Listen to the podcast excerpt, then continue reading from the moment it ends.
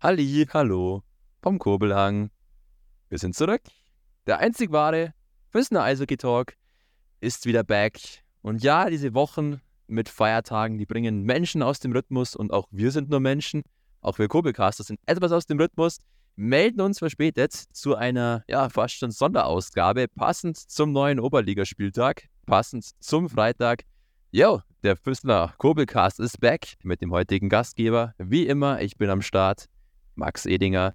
Und natürlich, ja, mein großer, mein einzig wahrer, mein starker Yogi Noak ist ebenfalls mit im Ring. Und lieber Yogi Noak, du wirst es kaum glauben, aber mir fällt gerade auf, ich habe mir keinen besonderen Einstieg für dich einfallen lassen. Ich bin völlig ehrlich, ich habe es komplett vergessen. Dementsprechend darf ich einfach nur so auf deine Wahnsinnsqualitäten als Kurbelcaster und Mensch verweisen. Lieber Yogi Noak, herzlich willkommen im Kurbelcast. Ja, vielen Dank, dass ich äh, heute auch wieder dabei sein darf.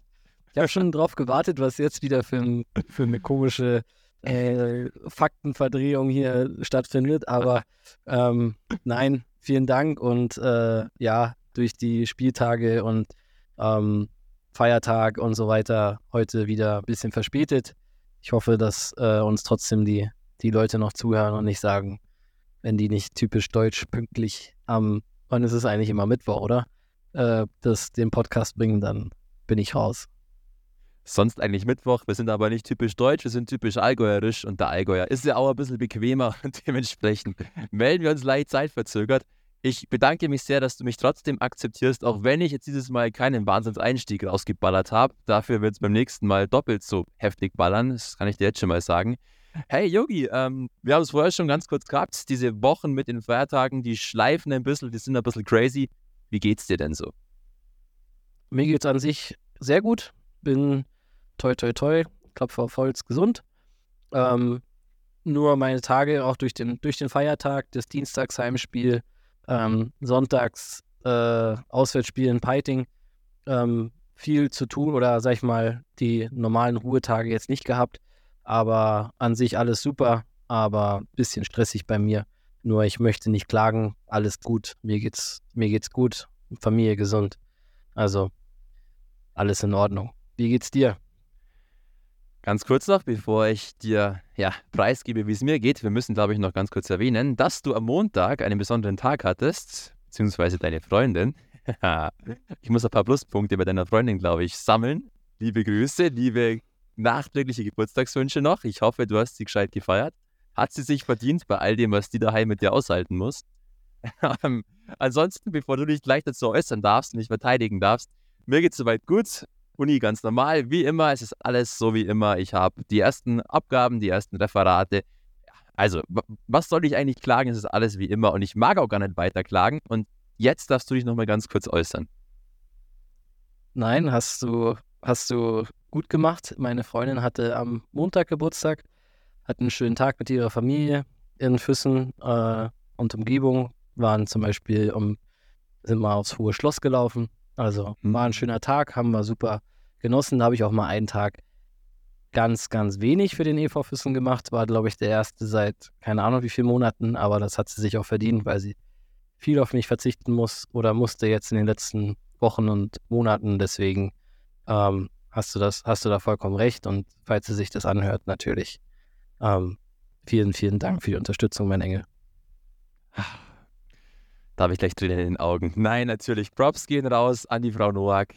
Sie macht es gut. Und wie gesagt, mit so einem Gatten daheim, da muss man auch, glaube ich, ein bisschen ein dickes Fell haben ab und zu und viel aushalten. Umso schöner, dass ihr euch da ein wenig Kultur und Fürstencrash gegönnt habt. Und ich finde, mit all dieser Harmonie können wir wunderschön in die aktuelle Woche starten. Vor allem nämlich in das, was es zu besprechen gilt, nämlich die aktuellen Eishockey-News. Die Tops und die Flops der aktuellen Woche. Und ich weiß nicht, wie es dir geht, aber ich finde gerade eben, es läppert sich wieder unfassbar viel, sowohl in die eine als auch in die andere Richtung. Es passiert sehr viel und du merkst, dass wieder alle Ligen Vollgas auch auf Hochbetrieb hochgefahren sind. Und eine Liga macht weiterhin Spaß, da sie unfassbar eng ist und unfassbar viel sportliches Spektakel im Moment bietet. Das ist die höchste deutsche Spielklasse, die DEL.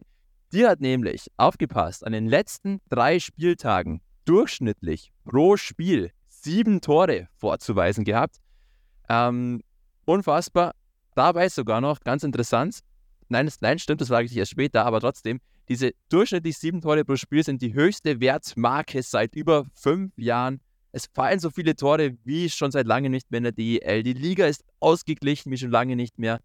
Ich schätze, dass du wenig Zeit hast, die DEL gerade eben zu schauen, aber man kriegt sie dann doch sehr mit. Die macht gerade echt Spaß, die Liga, und ist vielleicht auch unerwartet eng, oder? Ähm, ja, also ich habe jetzt am Wochenende wirklich äh, zu meiner zu meiner Schande eigentlich kein einziges Spiel verfolgt, ähm, habe mir aber ein paar Highlights angeschaut beim Frühstücken morgens. Ähm, da gebe ich dir vollkommen recht. Also ist wirklich eine super enge Liga, macht Spaß, viele Tore. Ich denke, hoher Unterhaltungswert für alle Zuschauer. Und das ist ja eigentlich das, was, was sich ja jeder wünscht. Ähm, dass es nicht nur für Eishockey-Fachleute, ähm, sage ich jetzt mal, irgendwelche Defensivschlachten sind, wo das Herz dann höher schlägt, sondern das Spektakel geboten ist und ähm, die, die Leute auf ihre Kosten kommen. Die kommen auf alle Fälle für die Kosten. Spektakel ist im Moment ja fast schon Zirkus Roncalli-like. Was mich dann interessiert hat, okay, sieben Tore pro Spiel, nice Stats auf alle Fälle, aber wie ist denn so die Marke in Sachen meiste erzielte Tore in einem einzigen DEL-Spiel? Und dann habe ich natürlich meine ganzen DEL-Chroniken und allgemein deutschen Eishockey-Lexika durchgekramt und ich habe was ganz Interessantes gefunden. Vor allem interessant, ähm, ja, durchaus aufgrund des geografischen Bezugs. Das DEL-Spiel mit den meisten Toren eines DEL-Teams war am 24. Oktober 1997. Darf dir jetzt wahrscheinlich noch nicht allzu viel sagen. Die Teams, die damals gespielt haben, haben sich mit 15 zu 3 getrennt. Der Sieger dieses Duells waren damals die Frankfurt Lions und sie haben zu Hause mit 15 zu, zu 3 gewonnen gegen den ESV Kaufbeuern. Kleiner Seitenhieb in die schönen Geschichten der Kaufbeurer Vereinschronik. Nein, aber unfassbar interessant, es war tatsächlich die Höchstmarke.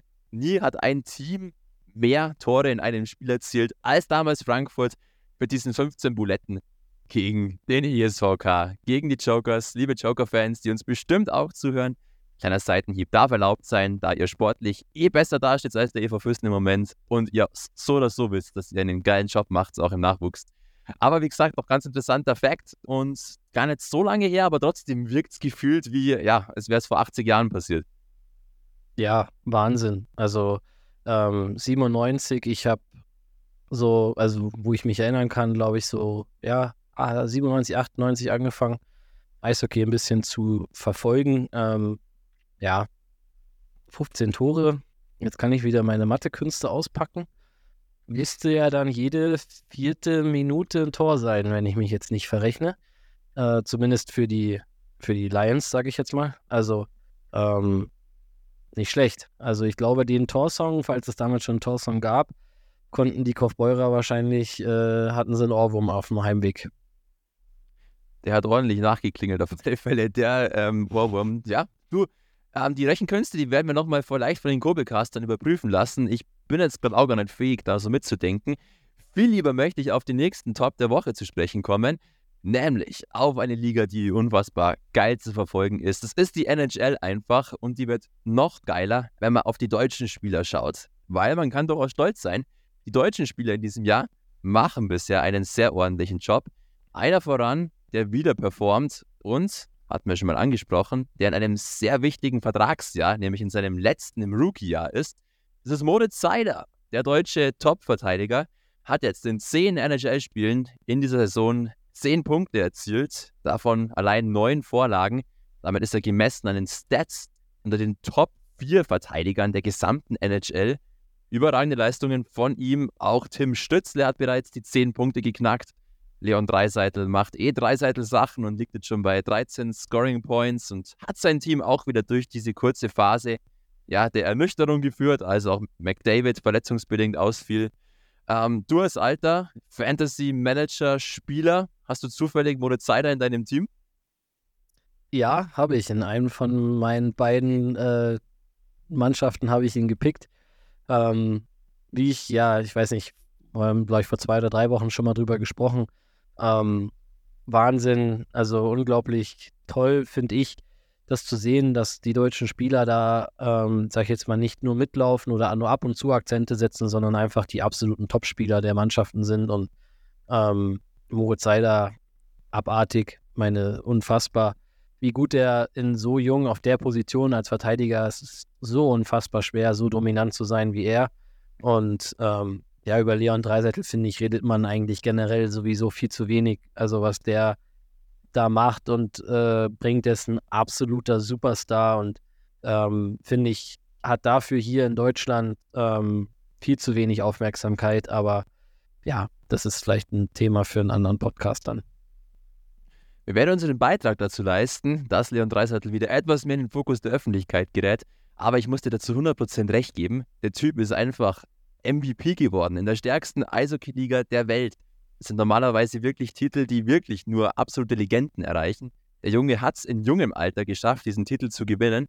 Und trotzdem, wenn du durch die Fußgängerzonen der deutschen Städte gehst und fragst, wer ist Leon Dreiseitel, dann müssen 80% der Leute überlegen, wer das ist. Und das ist eigentlich unfassbar und zeigt leider Gottes, dass der Eishockeysport bei uns trotzdem irgendwie immer noch so einen kleinen Randsportstatus hat. Vielleicht nicht den Füssen, da ist natürlich Eishockey at its best, aber woanders eben schon.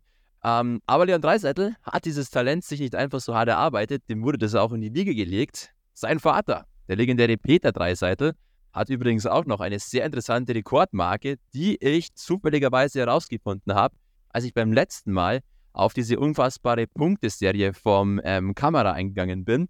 Peter Dreiseitel ist der deutsche Eishockeyspieler mit dem längsten Point Streak im deutschen Profi-Eishockey. Peter Dreiseitel hat in 21 Spielen in Folge jeweils immer mindestens einen Scoring Point erzielt und hält diesen Rekord bisher bis in die Gegenwart. 21 Spiele in Folge, jeweils einen Punkt. Bis heute unerreicht. Und ja, das sind die Anfänge. Davon hat dann auch, von diesen Genen hat dann auch Leon Dreiseitel profitiert. Ja, ähm, nächster Top der Woche und auch schon der letzte Top der Woche, der dich wahrscheinlich auch sehr freuen wird, bist ein alter Augsburg-Supporter. Und die Panthers, die haben es geschafft, die können es doch noch. Die haben zum ersten Mal seit über sechs Jahren einen Auswärtssieg in Mannheim bei den Adlern eingefahren. 4 zu 3 nach Penaltyschießen. Luke Esposito mit dem Game Winner Penalty. Und so haben die Augsburger so ein wenig das Blatt umgedreht zu ihren Gunsten. Aus den letzten sieben Spielen vier Siege, während die Mannheimer aus den letzten vier Spielen drei Niederlagen verkraften mussten. Ähm, du hast das Match mit Sicherheit nicht verfolgt, lieber Yogi Nowak, aber trotzdem, ich glaube, du hast es mitbekommen. Im Moment ist wieder ein bisschen mehr positiver Hype in Augsburg, oder? Ja, kann man definitiv so unterschreiben und so wie wir es ja beide auch gesagt haben, auch wenn man da schlecht gestartet ist, äh, hat die Mannschaft mehr als ähm, DL-Niveau und ähm, auch wenn Mannheim jetzt vielleicht gerade ein bisschen strauchelt, ähm, da musst du trotzdem erstmal gewinnen. Deswegen ähm, finde ich es super. Also ich finde, dass äh, Augsburg auch einer der Vereine äh, in der DEL sind, die auch Tradition haben, die Nachwuchsarbeit äh, machen und auch, sage ich mal, schon ähm, der AIV auch ein alter oder langer, äh, mit langer Geschichte und langer Tradition ist. Ähm, deswegen freut mich das immer mehr. Ich will nur noch eins anmerken, weil du es eben wahrscheinlich nur ein bisschen ähm, stärker gesagt hast, als du es vielleicht gemeint hast. Also der Leon, klar, also Leon Dreisettel hat natürlich die Gene und so weiter, das äh, hast du vollkommen recht. Und wenn man so einen Papa als äh, oder ja so einen Papa hat, hat man dann vielleicht auch mehr Zugang zu vielleicht irgendwelchen Eiszeiten, aber ich habe es selber in Köln damals gesehen, ähm, durfte mit ihm zwei Sommer zusammen trainieren und ähm, dort hat niemand, obwohl er da auch erst 16 war, härter trainiert als er. Also ähm, um dahin zu kommen, wo er ist, würde ich nur klarstellen, falls oder hoffentlich viele Nachwuchsspieler ähm, das hören oder auch Fans, ähm, wenn du dort hinkommst, wo er ist, und dann auch noch wirklich ganz, ganz oben auf dem Mount Everest, da kommst du nur hin, wenn du, wenn du so viel mehr machst und härter arbeitest als äh, jeder andere. Natürlich Talent, hast du vollkommen recht, ähm, ist vielleicht auch irgendwo Gott gegeben, nur das äh, hatten andere in seinem Alter auch. Also ich, ich habe zum Beispiel mal mit einem zusammengespielt, der war mal mit 13, 14 auf seinem Niveau, also wirklich auch von den Punkten her und so weiter, aber hat dann halt nicht so hart gearbeitet wie er und dann hat, sage ich mal, in Anführungszeichen nicht für so eine krasse Karriere gereicht, aber äh, wollte ich nur noch mal nur klarstellen, nicht, dass hier noch jemand sagt, äh, wir, wir wollen da dem Leon irgendwie Unrecht tun. Also wirklich ähm, gut ab und mich freut es einfach und vielleicht auch nochmal dazu äh, mit dem Stellenwert hast du vollkommen recht, gebe ich dir auch recht, dass wenn man jetzt durch Berlin geht oder durch sonst irgendeine Stadt, äh, wenn man dann nicht gerade durch Hohenschönhausen läuft, wo die Eisbären einfach, ähm, sag ich mal, zu Hause sind, dann wird den kaum jemand erkennen. Allerdings ähm, kann er da meiner Meinung nach ein bisschen wenig dafür oder nehme ich den DEB vielleicht nochmal ein bisschen in Schutz, weil die letzten zwei ähm, Olympiaden halt ohne die NHL-Spieler gespielt wurden, was ja für uns ja ganz gut ausgegangen ist mit der Silbermedaille, was man wahrscheinlich oder höchstwahrscheinlich nicht geschafft hätte, wenn alle NHL-Cracks dabei gewesen wären. Aber ähm, ich glaube, dass das noch so ein bisschen fehlt, ähm, dass er vielleicht dann der, der Dirk Nowitzki des Eishockeys wird, wenn dann, sage ich mal, mit ihm dann solche großen Erfolge auch noch gefeiert werden, obwohl man da auch wieder sagen muss, ähm, man hat eine Silbermedaille bei Olympia geholt, man ist Vize-Weltmeister und am Ende ist es vielleicht in der DL nicht, aber in der Oberliga, aber auch, da will ich klarstellen, nicht bei uns, aber bei anderen Oberliga-Vereinen wirklich schwierig, die Leute wieder ins Stadion zu holen. Das heißt, da hat man meiner Meinung nach von Verbandsseite oder Ligenseite, wie, wie man es auch sehen will, am Ende sitzen ja alle im selben Boot, es nicht geschafft, ähm, diesen Hype und diese riesen Errungenschaften, das muss man ja wirklich sagen. Also die Jungs, die das geschafft haben, Silber, Olympia, äh, Vize-Weltmeister, das ist Wahnsinn. Also brauche ich wahrscheinlich niemand erzählen, der den Podcast hier hört, der äh, kennt sich mit Eishockey ja sowieso aus. Aber ähm, kann man nicht hoch genug anrechnen und dafür eigentlich schade, dass da nicht so ein wirklicher Hype durchs Land geht und dass die Politik da auch nicht mehr unter Druck gesetzt werden konnte, dass wie zum Beispiel hier der BSP, also der Bundesstützpunkt, mehr Fördergelder kriegt, dass mehr Eishallen in ganz Deutschland einfach mehr Förderung bekommen durch die Städte. Ähm, die Städte haben ja auch nicht immer Geld. Das, äh, das ist einfach, finde ich, ein bisschen schade, aber was nicht ist, kann ja noch werden und machen wir einfach das Beste draus und Füssen und dann machen wir das schon. Ich merke auf alle Fälle, wir beide haben heute den Laberlauch-Modus wieder angeschnallt und sind voll im Flow. Das ist richtig schön zu hören und deine Einwürfe waren sowas von korrekt und unfassbar wichtig. Definitiv ist es so, Talent ist ein Geschenk, das Talent zu nutzen ist aber die wahre Kunst. Und das hat Leon Dreiseitel sowas von geschafft. Und ich kenne auch einige talentierte Eishockeyspieler, die es eben nicht geschafft haben, ihr Talent umzumünzen, aufgrund von mangelndem Ehrgeiz, aufgrund ja auch von Verletzungen und so weiter. Aber um wirklich diese brutale Karriere einzuleiten, dann auch wirklich zu gehen, gehört ganz, ganz viel mehr dazu als nur Talent, ganz, ganz viele Faktoren. Und ich glaube, Dreiseitel zeigt damit auch mit diesem Beispiel, jeder kann was aus sich machen, wenn er es nur wirklich zu 100% will. Und das ist vielleicht der schönste Ansporn auch für alle jungen Podcaster hier, dass da einiges drin ist und der EV Füssen da natürlich das optimale Sprungbrett bietet, um diesen Weg zu gehen. Und ganz, ganz wichtig auch von deiner Seite aus, ja, es stimmt und ich schließe mich dir da auch an, dass durchaus der Verband und ein paar andere führende Positionen es ein wenig verschlafen haben, den ganzen Eishockeysport auch etwas zielgerichteter in Deutschland zu vermarkten und vor allem auch noch stärker an die jüngere Zielgruppe zu binden. Und das fängt schon unten an, das muss ich immer wieder aufgreifen. Ich bin halt einfach Lehrer. Es fängt schon im Schulsystem an, wo einfach auch nicht konsequent genug mit den Schulen kooperiert wird. Wir sehen es in Fürsten jetzt, mit Hohenschwanger auch und so weiter. Es ist ganz, ganz viel möglich und es geht wenn halt die richtigen Personen dahinter stehen und die auch, die auch diesen Aufwand betreiben wollen. Wenn aber halt keiner wirklich will und keiner wirklich zusammenarbeiten will, hm, wie soll sonst dieser Sport dann in die Breite verteilt werden? Das passt eigentlich dann ganz gut, um auf einen Flop der Woche zu sprechen zu kommen. Eine wunderschöne Überleitung. Danke, dass du mir immer diese Elfmeter quasi hinschmeißt, die ich dann bloß noch einschieben muss. Beim DEB hat es ordentlich gerappelt letzte Woche. Ja, eine Razzia hat den Deutschen Eishockeybund erschüttert. Und es geht vor allem um ja, einen Bekannten im DEB-Kreis, um Franz Reindl, den Garmischer, der viel mit dem SC Rüssersee auch zu tun hat. Was war das Problem beim DEB? Ja, ähm, ganz kurz zusammengefasst, so wurde es betitelt von der Staatsanwaltschaft, Anfangsverdacht der Untreue.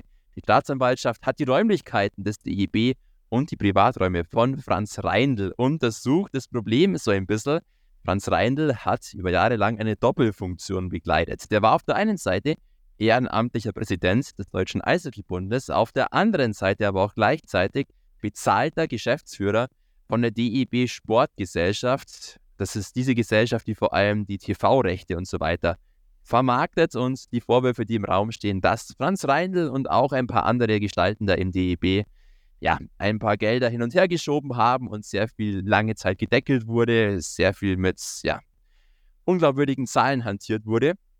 Wir äußern uns nicht zu solchen Themen. Des Weiteren musst du auch gar nicht machen, lieber Yogi Noak. Wir haben selbst auch genug mit finanziellen Problematiken in der Vergangenheit zu kämpfen gehabt. Aber trotzdem, ganz kurz, es wirft natürlich ein eher bedenkliches und eher, ja, schade Licht auf den deutschen Eishockeybund, oder?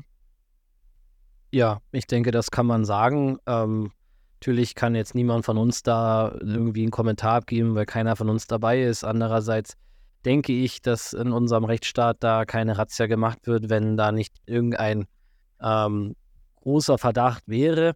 Ähm, ich hoffe, dass er sich natürlich nicht bewahrheitet. Ich kenne den Herrn Reindl jetzt nicht, aber ich denke, es war eigentlich einer der Gesichter der letzten ja, 10, 15, vielleicht sogar 20 Jahre im deutschen Eishockey. Ähm, aber an sich ist ja dieses Thema mit der Vermarktung, was wir jetzt vorhin ja auch schon gesagt haben, ähm, halt ganz, ganz, ganz, ganz wichtig und eigentlich auch der Schlüssel am Ende diesen Sport, sage ich mal, über die Fernseher an eine andere Zielgruppe zu bringen und ähm, nicht nur das, sondern natürlich auch die Gelder, die ähm, da ja ganz, ganz stark oder ganz wichtig sind. Und wenn man das, das dann mal mit ein paar Leuten ähm, auseinandersetzt, die, sage ich mal, in den 90er Jahren, wie zum Beispiel der Papa von Leon gespielt haben, da waren die Gehälter in der, in der ersten Liga ähm, nicht so weit weg, wenn nicht teilweise sogar höher als in der ersten Fußball-Bundesliga. Und ähm, klar, das würde jetzt auch wieder den Rahmen sprengen, aber ähm, die, die Fußball-Bundesliga hat dann halt auch sehr, sehr viel richtig gemacht und hat halt dann ähm, sich dort auch, sage ich, viel besser vermarktet und immer die nächsten Schritte gemacht, was der Eishockeysport halt leider nicht geschafft hat. Und natürlich ist Fußball generell eine Sportart, die viel größer ist in, in der Welt. Aber wir reden halt von den 90er Jahren, wo das Internet noch in den Startlöchern stand und wo man wirklich eher dann im Fernsehen noch irgendwas geschaut hat. Und das ähm, deswegen, ja, wirft ein blödes Licht auf den DEB. Ich finde es auch schade, weil ähm, viele, die ich jetzt kennengelernt habe, die dort arbeiten, ähm, reißen sich wirklich den Arsch auf. Das muss man einfach auch mal so sagen. Ähm, das Ergebnis, ja, kann man jetzt streiten in, in dem einen oder anderen Fall, aber am Ende, denke ich, arbeiten dort alle mit dem richtigen Ziel und das ist das deutsche Eishockey weiterzubringen und das, ähm, ja, wollen wir hoffen, dass da jetzt nicht irgendwas Blödes oder Böses rauskommt, weil die negativen ähm, Schlagzeilen, denke ich, braucht niemand und der Verband erst recht nicht. Die brauchen wir wirklich nicht und wir beschuldigen oder wir verurteilen hier natürlich keine Menschen. Es gilt weiterhin die Unschuldsvermutung.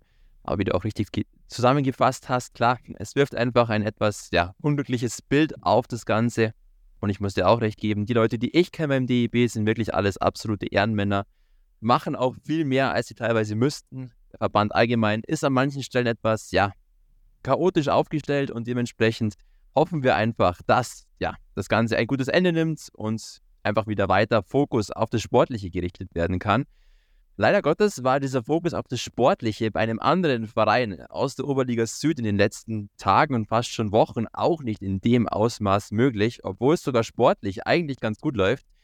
In Bayreuth, da hat es eh nicht gerappelt wie beim DEB. Da gab es diese unfassbare Story, die wir auch letzte Woche schon kurz angesprochen hatten rund um den Geschäftsführer der Tigers, Rainer Schahn, der dort seit 2022 im Amt war, von Ravensburg damals kam, dort sehr erfolgreich gewirtschaftet hat und ein ja, Meisterteam zusammengestellt hat.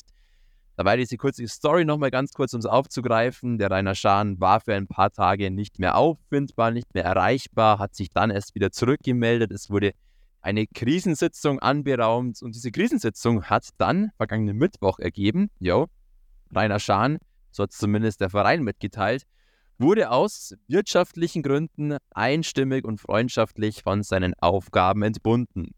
Weiterhin eigentlich jetzt nichts Besonderes in dem Maße, hat man schon öfters gehört.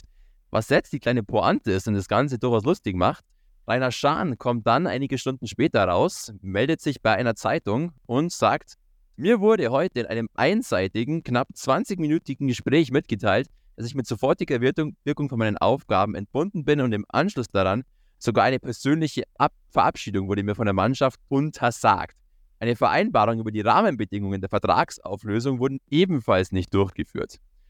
Also ganz, ganz seltsam, ganz, ganz widersprüchliche Aussagen eigentlich. Und das Topping, das, die kleine Kirsche noch oben drauf auf die Schwarzwälder Kirschtorte, lautet dann, dass Schahn behauptet, dass selbst dann im Sommer dieser Lizenzentzug ohne Absprache mit ihm, mit dem Geschäftsführer, erfolgt ist. Ich war nicht in die Vorgänge eingeweiht.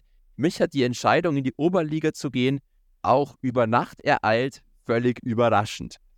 Das sind auch Abgründe, die sich da auftun, die tief blicken lassen. Auch hier, wir wollen uns nicht zu sehr in andere Vereinsangelegenheiten einmischen. Aber wie gesagt, als neutraler Eishockey-Beobachter ist es schon ja, durchaus lustig, da zu beobachten, was in Bereut abgeht. Und umso beachtlicher eigentlich, dass es die Mannschaft relativ kalt lässt, was da außenrum passiert. Weil sportlich, wie gesagt, in Bereut, sie stehen auf Platz 5, es läuft einigermaßen, oder? Ja, würde ich auch sagen. Ähm, sportlich, ich glaube, dass das auch eine Mannschaft ähm, irgendwo zusammenschweißen kann. Ich hatte leider die, das Vergnügen, als ich in meiner Saison in Rostock gespielt habe, da wurde zweimal die Halle gesperrt, weil äh, was mit der Kühlanlage war. Da mussten wir dann äh, mit dem Bus nach Hamburg fahren zum Trainieren und haben auch dann da gespielt oder beziehungsweise auch nur auswärts gespielt.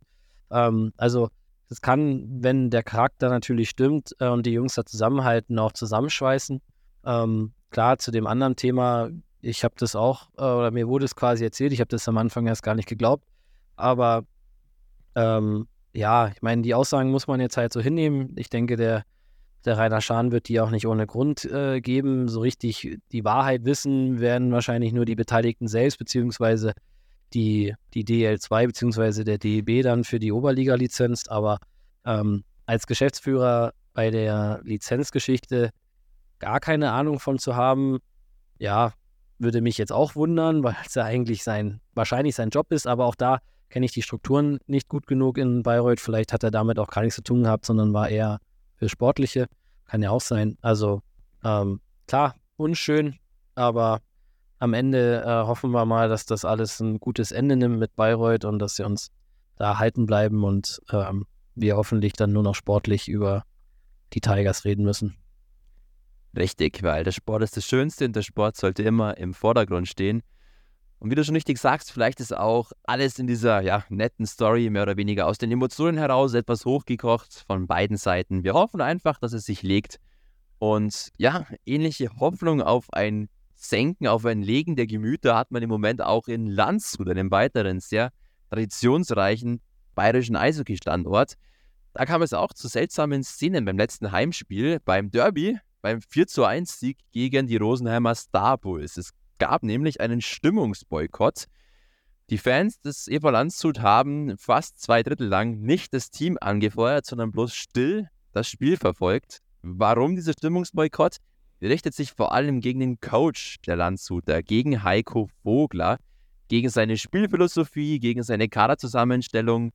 Zum Beispiel auch, dass er den Anspruch formuliert hat, nur Platz 10 erreichen zu wollen. In Landshut, sagen zumindest die Fans, möchte man eher größer denken und nicht sich mit dem Minimalen zufrieden geben. Dazu wird dieser Heiko Vogler von den Fans als ein Alleinunterhalter gesehen, der zum Beispiel alleine, am liebsten alleine die Pressekonferenzen abhält und keine Spieler zu sich lässt. Die Fans verstehen dein Landshut im Moment nicht die hundertprozentige Rückendeckung des Vereins gegenüber diesem den Coach. Und jetzt hat sich sogar der, der Verein der EV Landshut genötigt, ein mehrseitiges Statement in den sozialen Netzwerken zu posten, um dann nochmal die Entscheidung pro Heiko Vogler zu begründen, um nochmal ja, den Fans ins Gewissen zu reden. Auch das habe ich in dieser Form, ehrlich gesagt, noch nicht bei uns in der Eishockey-Region erlebt. Oder kennst du da irgendein ähnliches Beispiel, dass da die Fans so rebellieren und dann der Verein auch ja, in diesem Maße reagieren muss eigentlich? Nein, also ich kann mich auch nicht dran erinnern und ähm, ohne da jetzt in auch dort viel zu weit weg zu sein, aber ich kenne den Heiko persönlich. Ähm, der war, ich habe erst mit ihm zusammengespielt in Sonthofen, dann war er mein Trainer in Sonthofen und ähm, das Einzige, was ich über ihn wirklich mit Fug und Recht behaupten kann, ist, äh, dass er ein, ein Typ Mensch ist, der sich alles, was er hat, erarbeitet hat. Und der hat den Standort in Sonthofen damals äh, aufs absolut nächste Level gebracht und ähm, er hat uns das zwar auch oft auf die, äh, auf die, aufs Brot geschmiert, wenn wir nicht gut genug gespielt haben, hat er uns dann schon erzählt, dass er die Kabine gewischt hat und so weiter. Es hat aber gestimmt und die Wäsche gewaschen. Und ähm, das sind einfach, ich sage jetzt nicht, dass er das in, in, in Landshut macht, aber ich habe gesehen, ähm, Vorher-Nachher-Bilder von der Landshuter Kabine, ähm, die er halt einfach äh, mehr oder weniger in Eigenregie dort renoviert hat. Heißt jetzt natürlich nicht,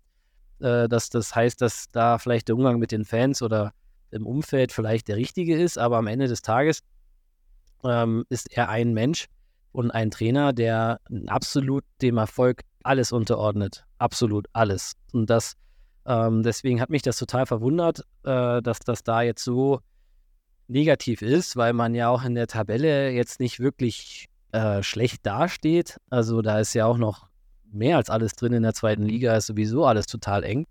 Ähm, und deswegen verwundert mich das ein bisschen, finde es auch ein bisschen schade, weil ähm, das ja auch, sollten auch die Fans, äh, egal wo, äh, auch nie vergessen, dass da auch immer noch ein Mensch, sag ich mal, dahinter steht und das, äh, und es wird niemanden geben, auch wenn man sich das dann vielleicht so einredet, der in irgendeiner Weise negativ oder absichtlich irgendwas macht. Und ähm, ich glaube, dass der, der Heiko, also in dem Fall, ähm, auch wenn er den Tabellenplatz 10 da ausgibt, äh, für ihn ist, wenn er nicht Meister wird, ist es, äh, wird es eine Enttäuschung sein am Ende des Tages. Und dass man das natürlich nach außen hin vielleicht anders kommuniziert, um die Erwartung dann auch nicht zu hoch zu schüren, weil daran wird man dann ja am Ende auch gemessen. Ähm, wird vielleicht auch eher Taktik sein. Andererseits wird jetzt auch nicht erst seit gestern Landshut Eishockey gespielt.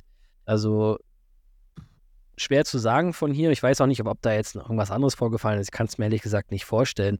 Aber ähm, finde es ein bisschen schade, weil am Ende äh, weiß ich, dass der, der Heiko wahrscheinlich einer der härtesten arbeitenden Trainer ist, die ich kenne. Der ist im jeden Sommer fliegt er nach LA und ist in, bei den LA Kings äh, da mit auf dem Eis auf eigene Kosten eigentlich bei diesen Rookie Camps oder was die da im Sommer haben ähm, versucht sich immer in irgendeiner Weise weiterzuentwickeln. Klar, man kann jetzt streiten über die Art und Weise. Also bei uns in Sonthofen hat er damals immer gesagt, My Way or Highway. Ähm, ja, aber wie gesagt, es, am Ende gibt einem der Erfolg Recht oder Unrecht und ich glaube, dass er äh, Landshut auf lange Sicht ähm, eher in die DEL führen will, als jetzt, sage ich mal, in, um die Pre-Playoffs zu spielen und ich glaube, dass das dann auch der Anspruch oder das, der, der der, ähm, wie soll ich sagen, der Traum der Fans wahrscheinlich ist. Und klar, über Kader und Spielweise und so weiter, da kann man sich natürlich drüber streiten, aber eigentlich immer so ein bisschen, finde ich, auf einer für gesunden Art und Weise und in einem Derby dann zwei Drittel den, die Unterstützung zu verweigern. Also damit schadet man nicht einen Heiko Vogler, sondern eigentlich nur der Mannschaft. Dass sie dann gewonnen haben, haben sie ja das richtige die richtige Antwort wahrscheinlich gegeben, aber ich habe das auch, also mir haben das ein paar Kumpels von mir geschickt, äh, weil wir mehrere ja unter ihm auch gespielt haben. Deswegen hat mich das auch echt gewundert. Andererseits ist es vielleicht auch in der heutigen Zeit normal. Man muss man sich da vielleicht dran gewöhnen. Ich hoffe nicht. Aber also da kann ich wirklich aus meiner Erfahrung für nur für einen Heiko sprechen. Ähm, natürlich, wie ich gesagt habe, seine, ich weiß nicht, ob seine Einstellung immer noch so ist. Keine Ahnung, ich habe jetzt keinen großen Kontakt mehr zu ihm. Aber am Ende weiß ich, dass er alles dafür tut, um zu gewinnen und um den Verein weiterzubringen. Und das hat er definitiv in Sonthofen gemacht. Wenn er das in Sonthofen nicht gemacht hätte, wär, äh, hätte man dort nicht so lange Oberliga-Eishockey spielen können. Ich glaube, Heiko Vogler wird diese ganze Krise, dieses ganze um ihn herum überstehen so konsequent, so stabil, wie der immer noch draußen an der Bande steht und Gott sei Dank auch wirklich diese stabile Rückendeckung vom Verein bekommt, sollte er es überstehen und das wäre auch das richtige Zeichen. Und ich finde, dass auch gerade Richtung Fans da vor allem ein Schlagwort nochmal erwähnt werden sollte, dass es ab und zu auch einfach mal gut tut, ein bisschen mehr Demut zu haben. Und auch das ist wieder leider Gottes eigentlich eine Überleitung zu einem Thema und ich finde es echt traurig, dass wir eigentlich inzwischen jede Woche eine ja, Trauermeldung hier einbringen müssen, aber auch das muss gesagt sein, auch wenn es natürlich jetzt medial schon ungefähr 10.000 Mal aufgegriffen wurde. Auf einmal die ganze Welt ein Fan von Adam Johnson ist und auf einmal jeder auch seine TikTok-Videos sieht und teilt und was auch immer. Auch das ist immer so ein bisschen fragwürdig. Aber ja, ähm, wer Eishockey verfolgt, oder zumindest die Nachrichten auch, wird es mitbekommen haben, am vergangenen Wochenende ist ein ehemaliger Spieler der Augsburger Panther, nämlich Adam Johnson, leider Gottes verstorben auf dem Eis. Nähere ja, Details wollen wir Ihnen ersparen, weil ja, ihr wisst es eh alle, was passiert ist. Auf alle Fälle, ganz kurz, um diesem Spieler nochmal Tribut zu zollen. Er wurde groß in der University of Minnesota, hat über 260 AHL-Spiele absolviert, dabei 137 Punkte. Er ist ein 13-maliger NHL-Spieler, hat auch für die Pittsburgh Penguins ein Tor in der NHL erzielt, war letztes Jahr, wie gesagt, in der DEL bei Augsburg unterwegs, auch dort sogar in 45 Spielen 22 Punkte. Hätte gerne in Deutschland bleiben wollen, haben sich dann die Augsburger gegen ihn entschieden, ihn ersetzt und jetzt ist er am Wochenende, ja, leider Gottes verstorben. Was das Ganze noch jetzt zusätzlich aufgeheizt hat, sind zwei Themen, die mit diesem Todesfall leider Gottes einhergehen. Zum einen tatsächlich, ich bin da völlig geschockt und kann sich nachvollziehen, dass es wirklich eine breite Fanbase gibt, die dem Gegenspieler, der in diesen Unfall verwickelt war, Absicht unterstellen, Adam Johnson da ja, absichtlich diese Verletzung zugefügt zu haben. Finde ich bodenlos, finde ich eine absolute Frechheit und jeder, der das behauptet hat, nie Eishockey gespielt, ganz ehrlich. Ein zweiter Diskussionspunkt, der auch sehr gerade eben ja, wieder populär ist, die Diskussion über die Schutzmaßnahmen, Mechanismen im Eishockeysport. Und dazu, das wird vielleicht dich auch interessieren, hat ein großer Bekannter bei den Fürstnern, der aktuelle U20-Trainer der Fürstner, der Eisenschorsch, Georg Holzmann, der Bild-Zeitung ein kleines Interview gegeben, ein kleines Statement gegeben. Aufgepasst, ich muss mich kurz räuspern. George, boah, Eisen-George Holzmann, sorry, hat der Bild-Zeitung gesagt, das kann hier nicht mehr Absicht gewesen sein, das ist unvorstellbar. In meinem Nachwuchsteam tragen Gott sei Dank alle Spieler einen Halsschutz. Der ist Pflicht bei mir und das ist auch gut so. Erstmal, wir müssen dem Eisenschorsch vielleicht sagen, dass er sich etwas seriöseren ähm, ja, Zeitungsportalen widmen sollte für die Zukunft. Erstes Ding. Und zweites Ding, bloß ganz kurz, vielleicht magst du noch ganz ja, ein paar Worte bezüglich dieses Falls loswerden und vielleicht dich auch noch mal ganz kurz dazu äußern, ob tatsächlich diese Diskussion über zu wenig Schutz im Eishockey berechtigt ist.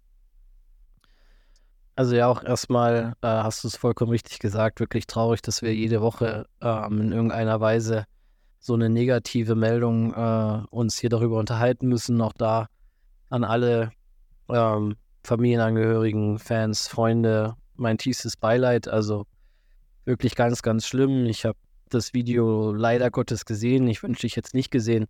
Ähm, ich hoffe auch, dass das in irgendeiner Weise verschwindet. Ähm, ganz, ganz schlimm.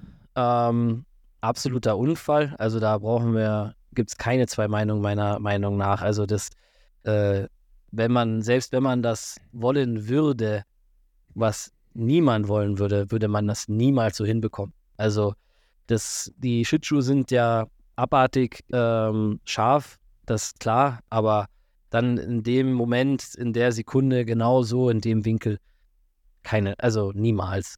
Deswegen, ähm, das ist absoluter Quatsch und da hat der Schorsch auch recht. Und zum Thema Schutz, ähm, ja, da muss ein Umdenken her. Ich denke, dass das jetzt auch relativ zeitnah und schnell kommen wird, bin ich mir ziemlich sicher dass da die DEL und DEL2 als allererstes das äh, jetzt einführen werden. In Skandinavien äh, oder in anderen europäischen Ligen gibt es das schon. Es ist mittlerweile auch im Nachwuchs war es sowieso schon immer Pflicht. Ähm, also zumindest als ich das noch gespielt habe, würde mich wundern, wenn es nicht mehr so wäre, ähm, dass man eine Halskrause trägt. Und klar, die war dann oft ähm, immer ein bisschen lästig, weil man, weil man sie oft verliert und der, der Klettverschluss damals bei den damaligen, sage ich mal, äh, nicht wirklich richtig gehalten hat. Aber heutzutage gibt es da wirklich coole Lösungen. Ähm, teilweise auch im Spitzanzug schon äh, mit dabei, wo das dann quasi oben wie so ein Rollkragenpullover ist. Ähm, tragen ja manche sowieso, wenn es zu kalt ist. Deswegen, ähm, ich denke, dass das kommen wird und es sollte auch kommen, weil ich bin mir ziemlich sicher, dass das äh, sein Leben gerettet hätte. Und ähm, ja, es wird unangenehm für die Spieler, das muss man auch sagen. Das ist ja auch der Grund, warum es keiner trägt. es ist unangenehm, es ist nochmal, ähm, sage ich mal, etwas mehr und es ist auch wärmer, man schwitzt dadurch auch mehr, das ist definitiv so, aber am Ende des Tages, ähm, ich glaube, wird es jeder Spieler und ich glaube, dass auch sehr viele das jetzt freiwillig machen werden, selbst wenn keine Regelung wäre, ähm, das allemal wert, als wenn man ähm, dann, sage ich mal, das Eis nach so einem Wechsel nicht mehr lebend verlässt. Und deswegen ähm, bin ich mir sicher, dass das kommen wird. Vielleicht nicht, also ich hoffe, dass die DEL da auch Vorreiter sein wird als oberste Liga ähm, und das vielleicht jetzt nach dem Deutschland Cup auch einführt oder vorher schon, keine Ahnung. Ich weiß nicht, wie, wie schnell man da jetzt alle Teams damit ausstatten kann. Aber ich bin mir sicher, dass das, dass das kommen wird und es sollte auch kommen. Und ähm, dass dann hoffentlich sowas äh, nicht mehr passiert. Ich schließe mich dir zu 125.000 Prozent an. Du hast es perfekt auf den Punkt gebracht. Ich schätze auch, es wird kommen. Es ist gut so, dass es kommt. Und wir können hier eine Stunde 15 über Eishockey, über das Sportliche, über finanzielle Krisen bei Vereinen etc. labern. Das, was am Ende zählt, ist die Gesundheit von jedem hier. Und du kannst nichts mit deinem eigenen Leben aufwiegen. Und deswegen finde ich, es ist richtig, so diesen Schritt jetzt zu gehen. Und deswegen wird vielleicht sogar, auch wenn es Adam Johnson jetzt überhaupt nichts mehr bringt und es eigentlich tragisch ist, aber vielleicht hat dann damit zumindest Adam Johnson noch irgendwas Gutes bewirkt, nämlich mit dieser Reaktion. Und vielleicht werden dadurch noch einige weitere Leben gerettet werden können. Jo, es ist jetzt hart, der Übergang, trotzdem. Wir müssen weitermachen und wir müssen natürlich auf die Oberliga Süd zurückblicken. Der Throwback der Rückblick auf das Wochenende, auf drei Spiele sogar, weil, ja, Feiertagssession heißt meistens auch Eishockey-Session. Es fanden auch unter der Woche dieses Mal wieder Oberligaspiele statt. Und die dieswöchige Klatsche der Woche, die geht an ein Team, das weiterhin, auch nach dem Trainerwechsel, nach der eigenen Form und nach überhaupt irgendwas sucht. Der EC Bad Tölz verliert in Memmingen. Kannst du mal verlieren, aber die Art und Weise war doch recht heftig. 8 zu 1 verliert Tölz in Memmingen. Memmingen mit sechs verschiedenen Torschützen. Und weiterhin auch im dritten Spiel, Axel Kamera kann noch keinen Sieg einfahren.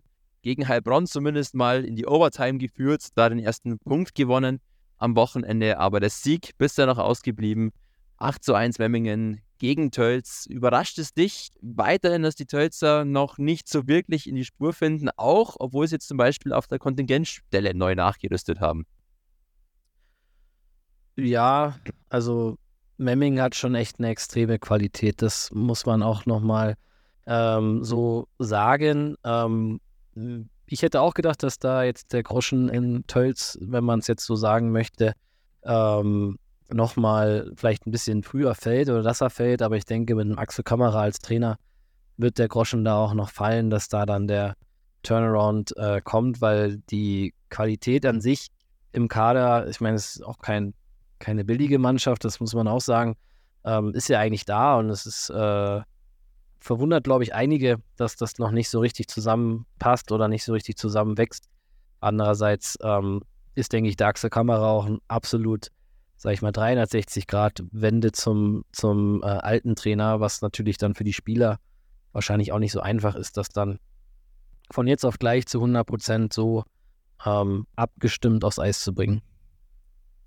Ich glaube nämlich auch, dass einfach diese Umstellung noch ein wenig Zeit braucht und Axel Kamera hat schon öfter bewiesen, dass er zu solchen Umstellungen, Umschwüngen fähig ist. Sicherlich noch kommen, liebe Tölzer-Fans, gar kein Stress. Und vielleicht gelingt euch dann bald auch so eine Überraschung der Woche, wie es am Wochenende den Lindau Islanders gelungen ist. Die haben nämlich zu Hause das bis dato ungeschlagene Oberliga Südteam, die Deckendorfer, mit 7 zu 4 besiegt. Nochmal, 7 zu 4 Ausrufezeichen. Keine Ahnung, ob es am äh, guten Boden sehr Apfelsaft liegen ist oder was auch immer. Auf alle Fälle, Lindau schenkt den Deckendorfern sieben Buden ein, darunter Robin Wucher und Adriano Cacciola, der langjährige Landsberger mit zwei Buletten. Für die Lindauer die erste Niederlage für Deckendorf. Allgemein, der Sonntag war ziemlich wild. Da gab es einige Ergebnisse, die so nicht zu erwarten waren ähm, hat dich auch das Lindau-Ergebnis von diesen Ergebnissen am meisten überrascht? Ja, ich denke schon. Also gegen Deggendorf und Timo Pielmeier sieben Tore zu schießen, das aller Ehren wert. Mein letztes Jahr haben wir auch zu Hause relativ hoch gegen sie einmal gewonnen gehabt, aber ähm, mit dem Lauf, den sie jetzt gerade haben, hat mich das schon, schon wirklich gewundert, hat man jetzt nicht gedacht, aber auf der anderen Seite zeigt es auch, dass es äh, dennoch möglich ist, auch ähm, zu Hause gegen so eine Mannschaft zu gewinnen. Richtig, und es ist ein gutes Zeichen auch für alle anderen Teams in der Liga. Da ist einiges drin und auch die Großen sind keine unschlagbaren Teams. Auch die kochen nur mit Wasser. Ein großes Team, das leider Gottes in den letzten ja, Wochen eigentlich schon fast ein wenig enttäuscht und mich in der Enttäuschung im Verhältnis zum letzten Podcast nochmal bestätigt hat, sind die Heilbronner Falken tatsächlich. Die haben jetzt drei Heimniederlagen in Folge einstecken müssen. Die haben gegen Weiden verloren, okay? Kannst du verlieren, Weiden ist halt einfach gerade Nonplusultra.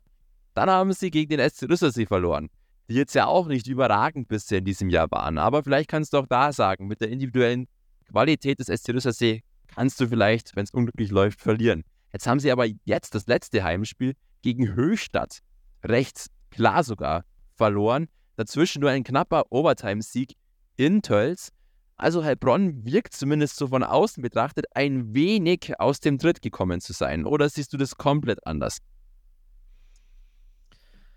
Ja, jetzt muss man natürlich aufpassen, was man sagt, weil wir ja jetzt am Wochenende gegen sie spielen. Ähm, nicht, dass sich das Die dann Falle, die echt. ich stellen wollte. Ja, ja, genau. ähm, ja, ich glaube, ich sehe es ein bisschen anders, weil, ähm, wie du gerade gesagt hast, die individuelle Klasse bei den Mannschaften, gegen die sie verloren haben, ähm, ist jetzt auch nicht so schlecht. Also auch Höchstadt hat eigentlich, also mit Martin Heinisch, dem Top-Pol der letzten Jahre auch in Memming sehr gut gespielt hat, sich eigentlich auch sehr, sehr gut verstärkt offensiv, so dass das ähm, auch mal passieren kann. Und ich denke, äh, da wird, glaube ich, vielleicht auch ein bisschen mehr gemacht, als es ist. Das werden wir dann am Wochenende sehen, wenn wir gegen sie spielen, ob wir uns da auch revanchieren können. Wir werden es sehen. Ich wollte jetzt eigentlich den ganzen Füssen Kurbelcast-Fans hier mir die Hoffnung machen. Heilbronn ist aus dem Tritt und es wird alles cool. Das macht der EV Füssen. Jetzt hast du mal kaputt gemacht. Nur so fürs Dokument, fürs Protokoll. Ja? Weil du mir immer vorwirfst, ich bin ja Anti-Füssen. Ähm, letztes wichtiges Ding, das Throwbacks, natürlich die EVF-Momente der Woche, einer langen Eishockey-Woche mit drei Spielen. Es wurde gespielt gegen Stuttgart, gegen Höchstadt zu Hause und dann nochmal in Peiting. Zu Hause konnte man gegen Höchstadt nach einem überzeugenden Auftritt einen 3 zu 1 Heimsieg einfahren. Vielleicht da nochmal ganz kurz deinen Rückblick, lieber Yogi. Wie hast du jetzt vor allem die beiden Heimspiele wahrgenommen? Wie gesagt, Heimsieg gegen Höchstadt, knappe Niederlage in Overtime gegen Stuttgart, bevor wir dann nochmal ganz kurz aufs Derby gegen Peiting zu sprechen kommen. Ja, der Heimsieg gegen Höchstadt ähm, war, war sehr, sehr gut, wenn man bedenkt, wer quasi gefehlt hat. Also Juli Straub nicht gespielt, Pius Seitz noch nicht gespielt. Ähm, da dann, dass die Mannschaft da so geschlossen ähm, eigentlich fast 60 Minuten gut gespielt hat gegen eine sehr offensiv starke Mannschaft aus Höchstadt, war ich sehr, sehr stolz und, und glücklich. Ähm, am Spiel jetzt am, am Dienstag gegen Stuttgart, ja, hat man oder haben wir, äh, wie gegen, gegen Peiting ja auch, das erste Drittel leider irgendwo ein bisschen verschlafen oder vielleicht nicht so die, die beste Leistung gezeigt. Andererseits ähm, in Peiting dann im zweiten Drittel, aber gegen Höchstadt, äh, Entschuldigung, gegen Stuttgart, ähm, dann über weite Strecken und vor allem im letzten Drittel absolutes Power-Eishockey gezeigt. Äh, eigentlich ein Spiel auf ein Tor. Ähm, super Comeback-Qualitäten auch. Ähm, man darf halt auch nicht vergessen oder ich, meine, du wirst niemanden finden, der mehr eine Lanze bricht für die Jungs als ich. Aber ähm, die Jungs gehen alle arbeiten. So, die sind aber trotzdem abartig fit. Die schaffen es in jedem, in jedem Spiel, eigentlich im letzten Drittel nochmal wirklich äh, Gas zu geben und bis zum Schluss da äh, auf die Tube zu drücken. Das hat man auch am Dienstag gesehen. Ähm, da war bis zum Schluss eigentlich alles drin. Wenn der Juli ein bisschen mehr Glück hat am Ende, dann äh, haut er das Ding noch rein und dann gewinnt man so ein Spiel, was dann vielleicht nach 60 Minuten ein bisschen unverdient gewesen wäre. Aber nichtsdestotrotz, ähm, jeder haut sich rein, jeder gibt alles und das ist eigentlich das, was äh, uns, sag ich mal, bis jetzt auch den ganz plassablen ähm, Tabellenstand auch beschert hat. In, in, greife jetzt schon mal vor, weil es wird die nächste Frage sein, äh, am, am Sonntag in Peiting. Ja, auch da im ersten Drittel ähm, liegst du 3-0 zurück. Im zweiten Drittel hat man gefühlt 85 zu 2 Torschüsse, kriegt aber leider kein Ding rein, ähm, weil da vielleicht auch einfach, und das habe ich jetzt noch gar nicht erwähnt, ähm, unser äh, BB, also Philipp Boublé auch gefehlt hat oder auch ein Bauer Neudecker, dass man auch nicht vergessen darf, Bauer hat bis jetzt noch kein einziges Spiel für uns gemacht. Wir haben jetzt äh, quasi die, die Spiele, letzten beiden Spiele nur mit einem Ausländer gespielt, wo der, der äh, Aki auch klar viel Druck sich selber macht, ähm, weil er halt sagt, hey, ich bin jetzt hier der einzige Ausländer, ich muss das jetzt reißen, was dann, denke ich, auch oft, sage ich mal, vielleicht ein bisschen ins Verkrampfen geht oder dass er ein bisschen zu viel will.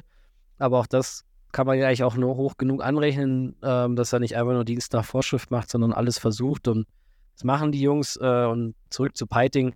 Ja, da hat uns einfach äh, das, der, der, die Kaltschnäuzigkeit im Abschluss gefehlt und auch ein guter ähm, Konrad Fiedler, ich hoffe, ich habe jetzt den Namen nicht falsch gesagt, ähm, der da echt gut aufgelegt war und auch viele Sachen von uns entschärft hat, äh, dass man da in Piting dann auch ähm, dann ein bisschen was hätte mitnehmen können. Man dann ja auch gesehen, man, wir haben das 3-1 war es, glaube ich, geschossen und dann äh, schießt der, der Ausländer von Piting, ähm, Brassard, von der Position das Ding in lange Ecke, in den Knick. Äh, da kann kein Torwart der Welt was machen.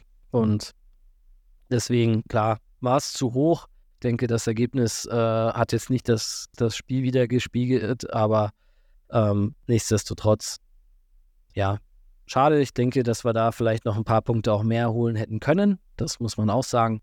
Andererseits, ähm, dadurch, dass wir jetzt nur mit einem Ausländer gespielt haben und quasi die ganze Zeit schon unseren, sag jetzt mal, Top-Ausländer in Anführungszeichen seit Anfang der Saison vermissen, ähm, sollten wir eigentlich zufrieden sein, sage ich jetzt mal so.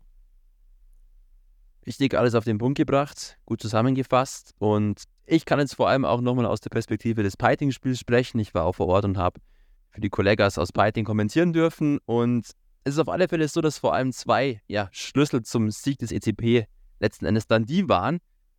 Einmal diese ersten zehn Minuten, die du, wie du richtig erkannt hast, einfach komplett verschlafen hast gegen den ECP. Wirklich defensiv mit ja, massiven Abstimmungsproblemen eigentlich große Lücken offenbart es den Peitingern einfach zu leicht gemacht. Und gerade dieser Satz, es den Peitingern oft zu leicht gemacht, galt dann auch nochmal für diese kurze Phase nach dem Anschlusstreffer. Da fängt sich dann leider Gottes Maxim Krivorutzki, ohne jetzt da einen Spieler persönlich ähm, diffamieren zu wollen, überhaupt nicht. Passiert einfach aus der Spielsituation heraus. Aber diese zwei plus zwei Minuten waren natürlich dann ein kleiner Durchstoß. Dann fängst du dir diese zwei Powerplay-Tore. Und ja, dann war das Spiel irgendwie so ein bisschen gelaufen, dann war die Luft raus und ja, man hat sich da leider Gottes so ein kleines bisschen aus selbst geschlagen, da auch wieder die Chancenverwertung nicht optimal war. Der Keeper der Peitinger, wie du richtig zusammengefasst hast, Konrad Fiedler, der amtierende Rookie of the Year der Oberliga Süd, auch wieder einen guten Tag erwischt hat. Ich glaube, man muss dann einfach auch insgesamt ehrlich sagen, dass der ECP dann in diesem Spiel zumindest auf alle Fälle einfach das bessere Team dann war, durchaus auch aufgrund der Qualität, da eben alle da fit sind im Piting im Moment und die eben nicht damit zu kämpfen haben, dass überhaupt irgendein Kontingentspieler spielt. Und es ist eigentlich wiederum, es ist ein Tag der Überleitungen, ich liebe diesen Flow, eine wunderschöne Überleitung zum EVF Insider, der sonst den Namen Yogi Noak trägt und der uns jetzt hoffentlich ein kleines Update geben kann, wie es denn um die zwei Füßler Kontingentspieler steht, die so schmerzlich vermisst werden. Einmal natürlich der Mister, der Mister Bauer Neudecker und einmal der Monsieur, der Philippe, Philippe Bourroublé. Wie schwer schaut es vor allem auch beim Philippe Bourroublé aus? Das war jetzt nicht klar ersichtlich, wo die Verletzung herkam. Und wie sind die Fortschritte beim Bauer? Ja, ich denke, das ist äh, Stadtthema Nummer eins. Ich wurde jetzt, glaube ich, äh, die Woche äh, auf nichts anderes angesprochen, weil ja auch in der Zeitung stand, dass der äh, Philipp lange ausfallen wird. Keine Ahnung, ich weiß nicht, woher äh, die, die Zeitung das weiß, weil der Arzt war ja eigentlich erst seit Dienstag wieder da, da stand schon in der Zeitung.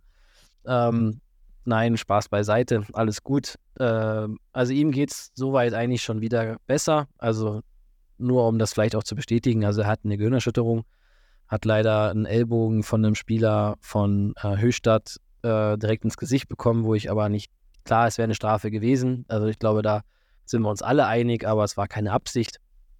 Ähm, deswegen war da natürlich die Angst ein bisschen groß, weil man ja nie weiß bei Gehirnerschütterungen, wie lange dauert es und so weiter. Wäre jetzt auch vermessen zu sagen, ähm, ich kann jetzt in die, kann jetzt hell sehen und sagen, der spielt äh, nächste Woche, also dieses Wochenende wird er definitiv noch nicht spielen. Wir sind aber guter Dinge, dass er hoffentlich ähm, dann in der nächsten Woche wieder eingreifen kann. Ähm, beim Bauer haben wir eigentlich Grund, ein bisschen noch mehr positiv zu sein. Bei ihm sieht es an sich sehr, sehr gut aus. Ähm, in dem generellen Heilungsverlauf äh, wird jetzt bald, also ich schätze mal nächste Woche, vielleicht wieder aufs Eis gehen können. Dann wird man sehen, wie viel da dann fehlt, dass er dann spielen kann und wie es dann läuft, wie der Körper darauf reagiert, wie die Leiste darauf reagiert. Ähm, also wir sind da auch im nächsten Schritt, aber das wird auf jeden Fall dieses und nächstes Wochenende noch nichts. Okay, perfekt. Dann haben wir das allgemeine Stadtthema jetzt auch in den Podcast getragen. Dann können sich da die Leute immer wieder anhören und du wirst nicht mehr darauf angesprochen werden in der Fußgängerzone. Ja? Ist doch quasi Win-Win-Situation. Bauer Neudecker, Comeback Stronger. Was das auf Französisch heißt, habe ich keinen Plan. Trotzdem, ich hoffe, dass die Botschaft auch in den Philippe Roublé ankommt. Gute Besserung weiterhin und absolut richtiges Zeichen meines Erachtens vom Verein beim Philippe Roublé, da Vorsicht walten zu lassen. Gerade dieses Thema Gehirnerschütterungen ist auch in ganz anderen Sportarten ein sehr heiß diskutiertes Thema, zum Beispiel auch im American Football. Auch da wird jetzt viel, viel mehr Vorsicht walten gelassen. Auch da werden die Spieler wirklich ein bis zwei Wochen rausgezogen, so oder so, egal wie schwer die Gehirnerschütterung war. Da jetzt doch einige, ja, werden rausgezogen wurden aus einigen Fällen und das Ganze nicht mehr so unterschätzt wird auf alle Fälle. Und das finde ich richtig und das finde ich gut, weil diese ganzen Spieler haben auch noch ein anderes Leben, fernab vom Eishockey und vor allem dann auch nach dem Eishockey. Und da gilt es, glaube ich, sämtliche Schäden einfach zu vermeiden. Jo, ähm, dementsprechend EVF Insider beendet. Wir sind wieder wahnsinnig spät in der Zeit, aber lieber spät als nie, so ist mein Lebenskredo.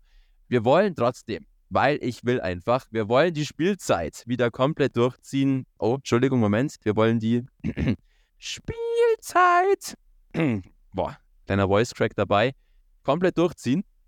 Es heißt also zwei Spiele. Einmal, wer ist das? Einmal, Laber It.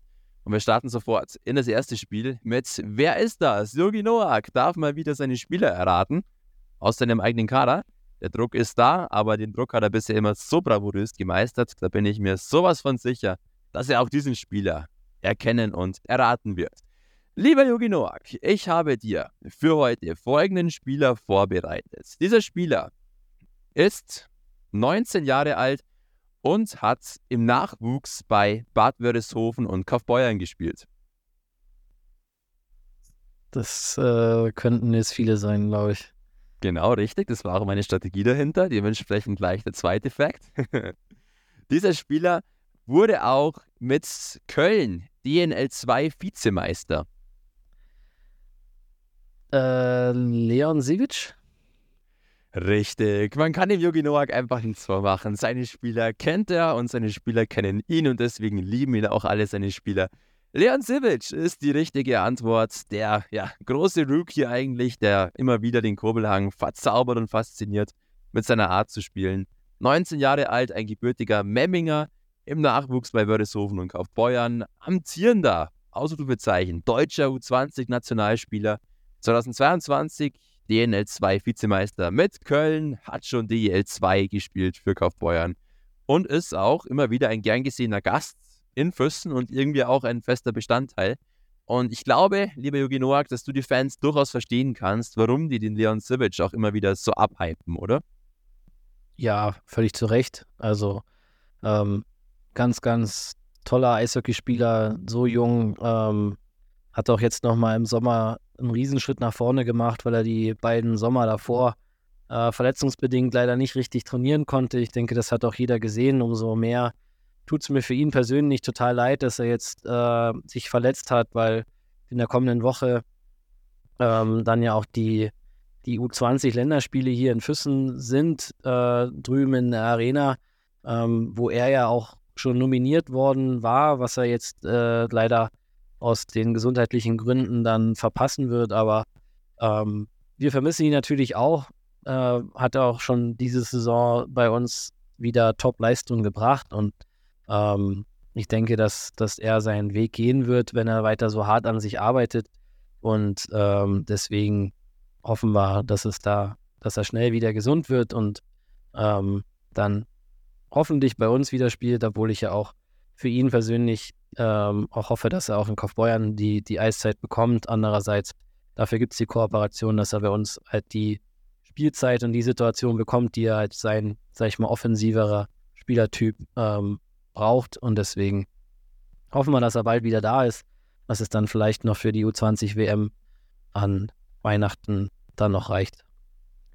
Wir wünschen es ihm, aber sowas von Daumen sind gedrückt. Und soweit ich weiß, hört der Leon auch immer wieder unseren Podcast. Dementsprechend, Leon, diese Sekunden sind für dich.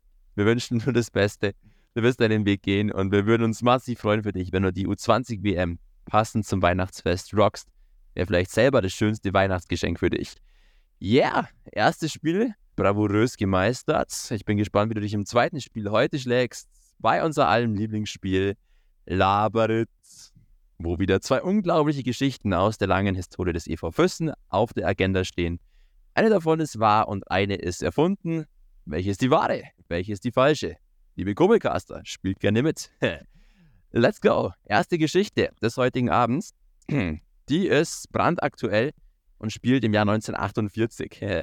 In der Saison 1948, 1949 startete die Oberliga in ihre Spielzeit und das war damals die erste deutschlandweite Sportliga nach dem Zweiten Weltkrieg. Es nahmen zwar keine Mannschaften aus der damaligen sowjetischen Besatzungszone teil, trotzdem wurde der EV Füssen Meister der Oberliga und profitierte dabei unter anderem vom Verzicht des Krefelder e.V., der damals Vizemeister wurde. Das wäre die erste Geschichte. Der EV Füssen, erster Oberligameister, auch dank des Verzichtes vom Krefelder e.V. damals. Zweite Story, aufgepasst, ich lese vor.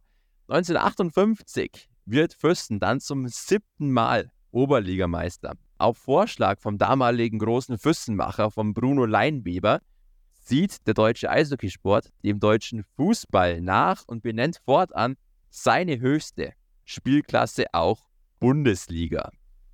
Welche Geschichte es war? Nummer 1 oder Nummer 2? Nummer 1 nochmal, Fürsten erster Oberligasieger, auch dank des Verzichtes vom damaligen Vizemeister Krefelder e.V. Und Geschichte Nummer 2, dass Bruno Leinweber, der große Fürstenmacher, mit daran beteiligt war, dass der Eishockeysport dem Fußball nachzog und seine höchste Spielklasse auch Bundesliga nannte.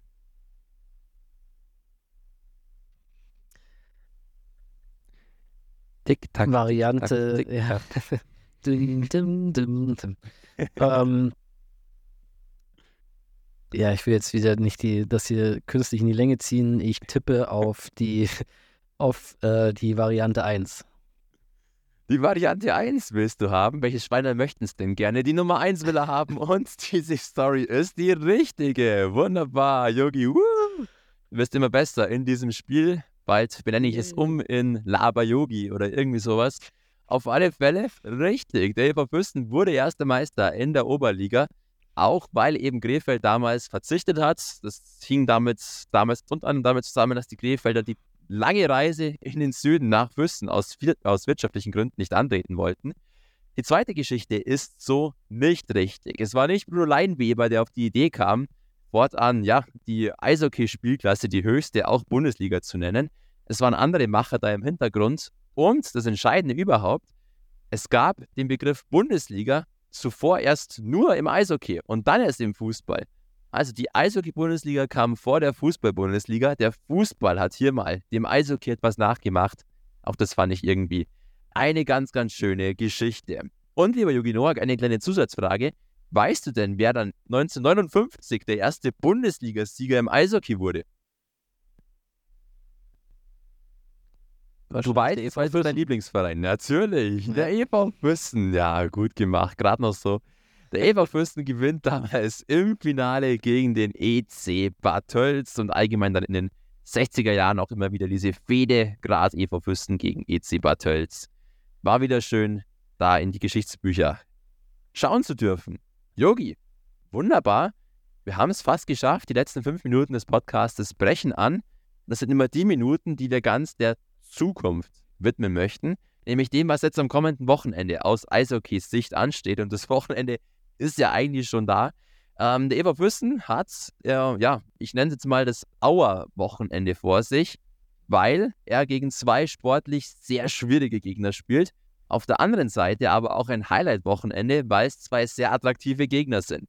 Einmal am Freitag muss man die Reise zum ja, Buchwieserland antreten, zum Buzzer nach Weiden und dort gegen ja, das Überteam der Oberligasaison spielen. Die Blue Devils aus Weiden, die bisher nur ein einziges Spiel verloren haben, ansonsten alles gewonnen haben. Und dann am Sonntag kommen die Heilbronner Falken nach Fürsten. Auch dieses Duell gab es ja bereits schon in dieser Saison und ich glaube, dass da durchaus einige auf Revanche schielen. Ganz kurz Blick auf diese beiden Gegner. Heilbronn haben wir schon mal analysiert. Ich glaube, da ist sehr viel gesagt zu diesem Team. Vielleicht noch mal ganz kurz zu den Weidnern, weil die jetzt eben noch nicht bei uns im Podcast zur Sprache gekommen sind. Obwohl da eigentlich auch nicht viel zu sagen ist. Dieses Team ist einfach das Überteam des Jahres, der große Favorit. Du als alter Yogi Damus hast es schon vorhergeahnt, dass die die Liga höchstwahrscheinlich rocken werden. Und das machen sie auch.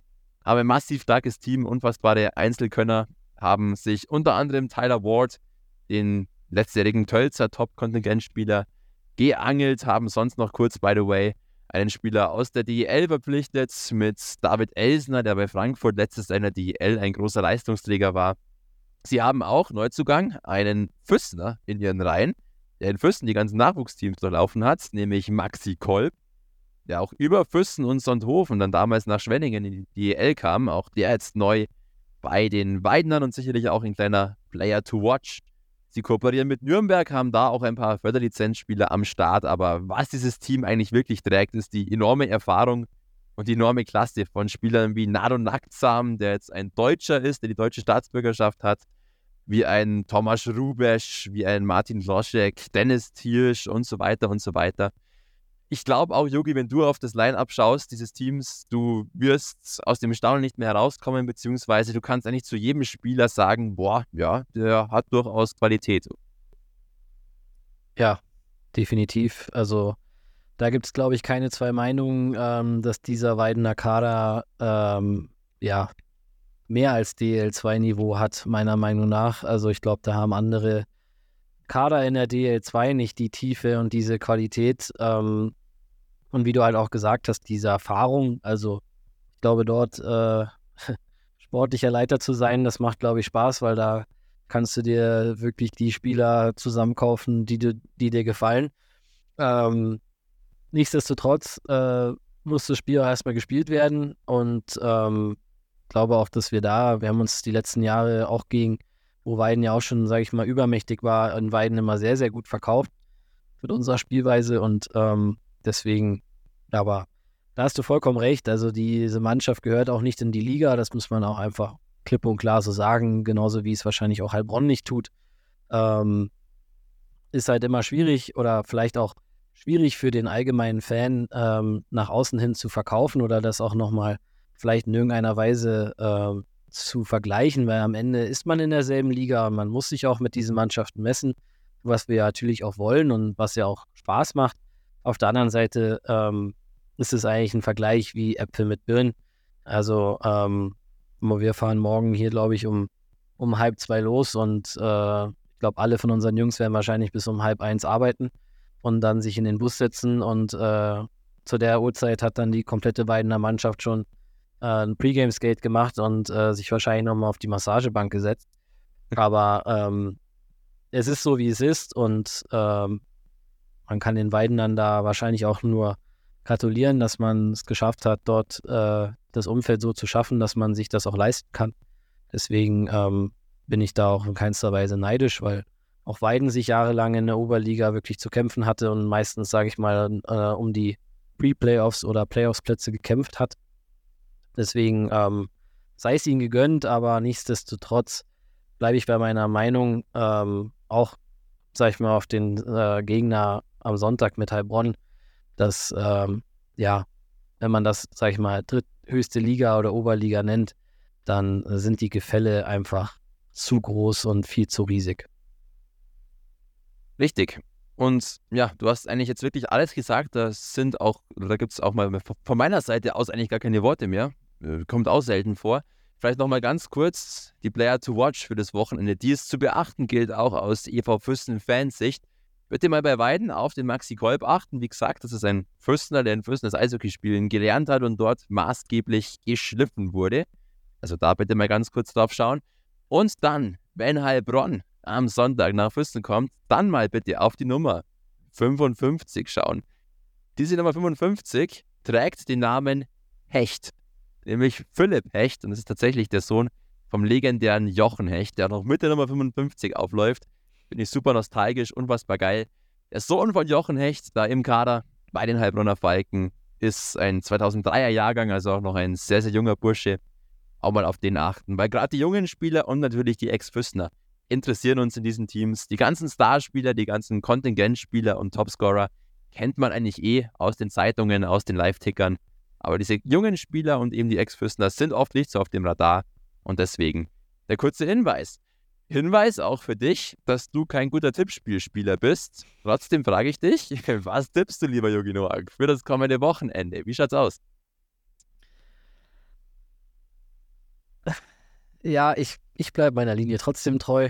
Ähm, auch letztes Jahr haben wir in Weiden, ich glaube, erst zwei Minuten vor Schluss ganz, ganz ähm, ich sage jetzt mal dumm und selbstverschuldet, äh, den, den Siegtreffer für Weiden kassieren müssen. Deswegen sage ich, dass wir in Weiden ein Pünktchen holen und wir verlieren nach Verlängerung 4 zu 3. Und am Sonntag ähm, revanchieren wir uns gegen die Heilbronner Falken.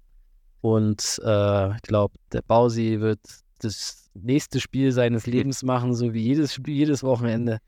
Und wird uns äh, auch da zu einem 3 zu 2 Sieg nach Penaltyschießen hexen. Wow, da haut er den Call raus. Unfassbar, da klatscht es nur. Aber ich wollte nur festhalten, du tippst trotzdem auf eine Niederlage des EV Fürsten. Das ist ja fast schon erbärmlich, unfassbar.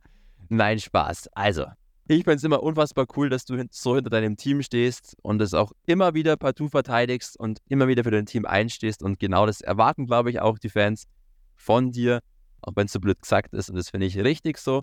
Ich bin nicht in deiner Position, nicht in deiner Funktion und darf mir deswegen erlauben, etwas auszuscheren. Ich glaube, dass der EV Fürsten, ja, in Weiden wahrscheinlich nicht allzu viel zu melden haben wird, beziehungsweise der EV Fürsten, äh, der EV Fürsten, Weiden etwas stärker ist als der EV Fürsten. Dementsprechend tippe ich da auf ein 5 zu 2 für die Blue Devils.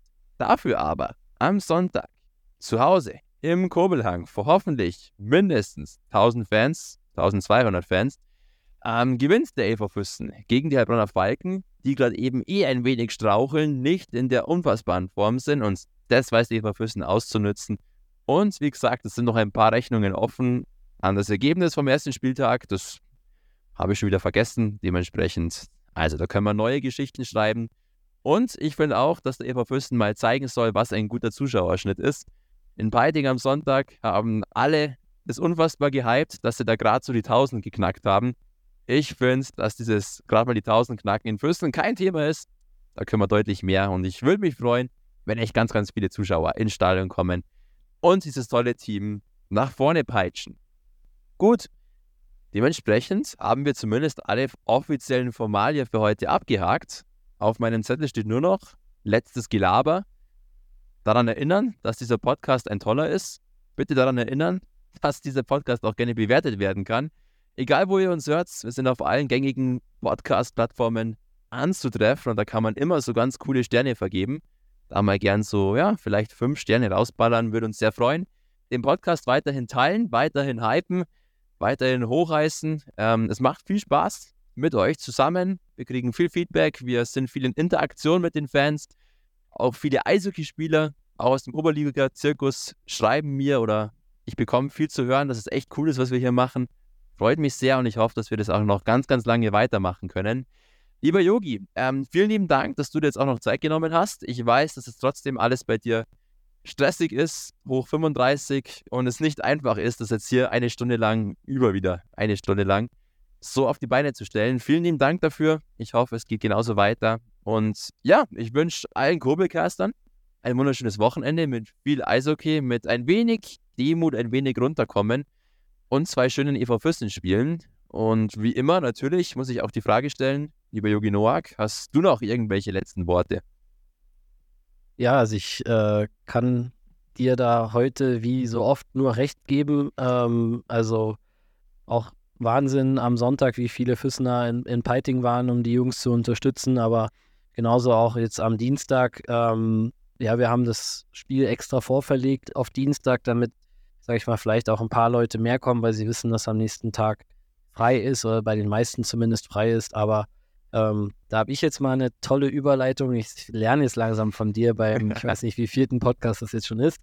Ähm, die Leute, die eigentlich nie frei haben äh, an Feiertagen, an Sonntagen, an Weihnachten, an egal wann, das sind die Leute, die, äh, ich sag jetzt mal, in unseren ähm, Rettungs- und Sicherheitsberufen äh, sind, also Feuerwehr, Polizei, THW, ähm, alles andere Rettungsdienste, die, äh, sag ich mal, tagtäglich uns, in, sag ich mal, in unserer Gesellschaft hier zusammenhalten und äh, einen riesen, riesen Job machen. Ich habe auch zwei Jahre bei den Johannitern gearbeitet und dort mit vielen Rettungssanitätern äh, zusammen bei sein können und habe da einen riesen, riesen Respekt davor und deswegen wollen wir als EV Füssen ähm, alle am, am 10. November zum Spiel gegen Höchstadt einladen. Ähm, werden das auch nochmal über Social Media, haben wir es schon, aber werden wir jetzt auch nochmal bewerben. Das äh, soll der, der Blaulichttag des EV Füssen sein, wo wir diese Leute ähm, hochleben lassen wollen und hoffen, dass die alle, alle ähm, ins Stadion kommen und dann auch, sage ich mal, von unseren tollen Fans und äh, der tollen Unterstützung irgendwo auch gefeiert werden. Und das ähm, ist uns ein großes Anliegen und werden wir auch nochmal bewerben. Also jeder, der irgendjemanden kennt, der in diesen Berufen oder auch wenn es ehrenamtlich ist, es gibt sehr, sehr viele ehrenamtliche äh, Feuerwehrler, oder auch Rettungsdienst äh, oder Sanitäter, die ohne die auch kein Eishockeyspiel äh, im Nachwuchs oder sonst wo funktionieren kann ähm, oder funktionieren würde. Deswegen ähm, das jetzt noch mein Wort zum Sonntag. Also äh, weiterhin vielen, vielen Dank für die Unterstützung. Fans, unfassbar. Ich bin, bin echt jedes Mal total stolz, ähm, in dem Stadion zu sein und zu sehen, dass wir jetzt einen Schnitt von knapp 900 Zuschauern haben, ohne dass wir überhaupt ein Derby oder sonst irgendwas bis jetzt hatten. Deswegen ähm, bitte kommt weiter ins Stadion, unterstützt die Jungs, die haben es mehr als verdient, die reißen sich wirklich jedes Mal und jeden Tag den Arsch auf, äh, um den Verein und die Farben so zu vertreten, wie es sein soll. Und das machen sie meiner Meinung nach super. Und deswegen Sonntag 17 Uhr gegen Heilbronn und dann am 10. November gegen Höchstadt, Blaulichttag. Und jetzt halte ich meine Fresse, wünsche einen schönen Abend oder schönen Morgen oder schönen Mittag, je nachdem, wann man sich hört. Vielen Dank, Max, und bis nächste Woche. Ciao. Vielen lieben Dank. Du hast von mir ein paar Überleitungen schon gelernt, finde ich sehr schön. Aber ich habe auch einige Sachen von dir gelernt, nämlich was sich gehört und das ist Anstand. Und ich finde auch, wir ziehen den Hut wirklich vor all diesen Leuten, die da tagtäglich immer zur Stelle stehen, um andere Leben zu retten oder um einfach bloß für andere da zu sein.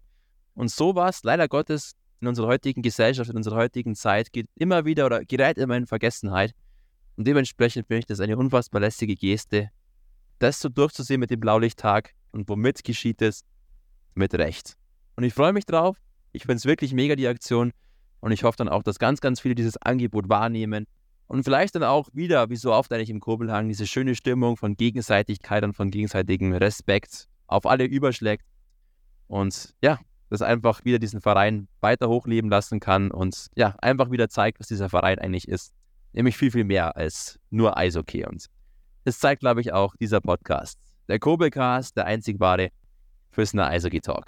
Jetzt war es aber auch wirklich. Laberlauch-Modus aus. Ich gehe jetzt ins Bett. Ich bin saumüde. Dankeschön, lieber Yogi. Schlaf gut. Träum was Schönes weiterhin. Viel Glück bei allem. Und wir hören uns nächste Woche wieder. Frisch, fresh, from, fröhlich, frei. Zu einer neuen Folge vom Kurbelcast, dem einzig wahren Business Eishockey Talk. Vielen lieben Dank, Yogi, und bis dann. Ciao, ciao. Danke. Ciao, ciao.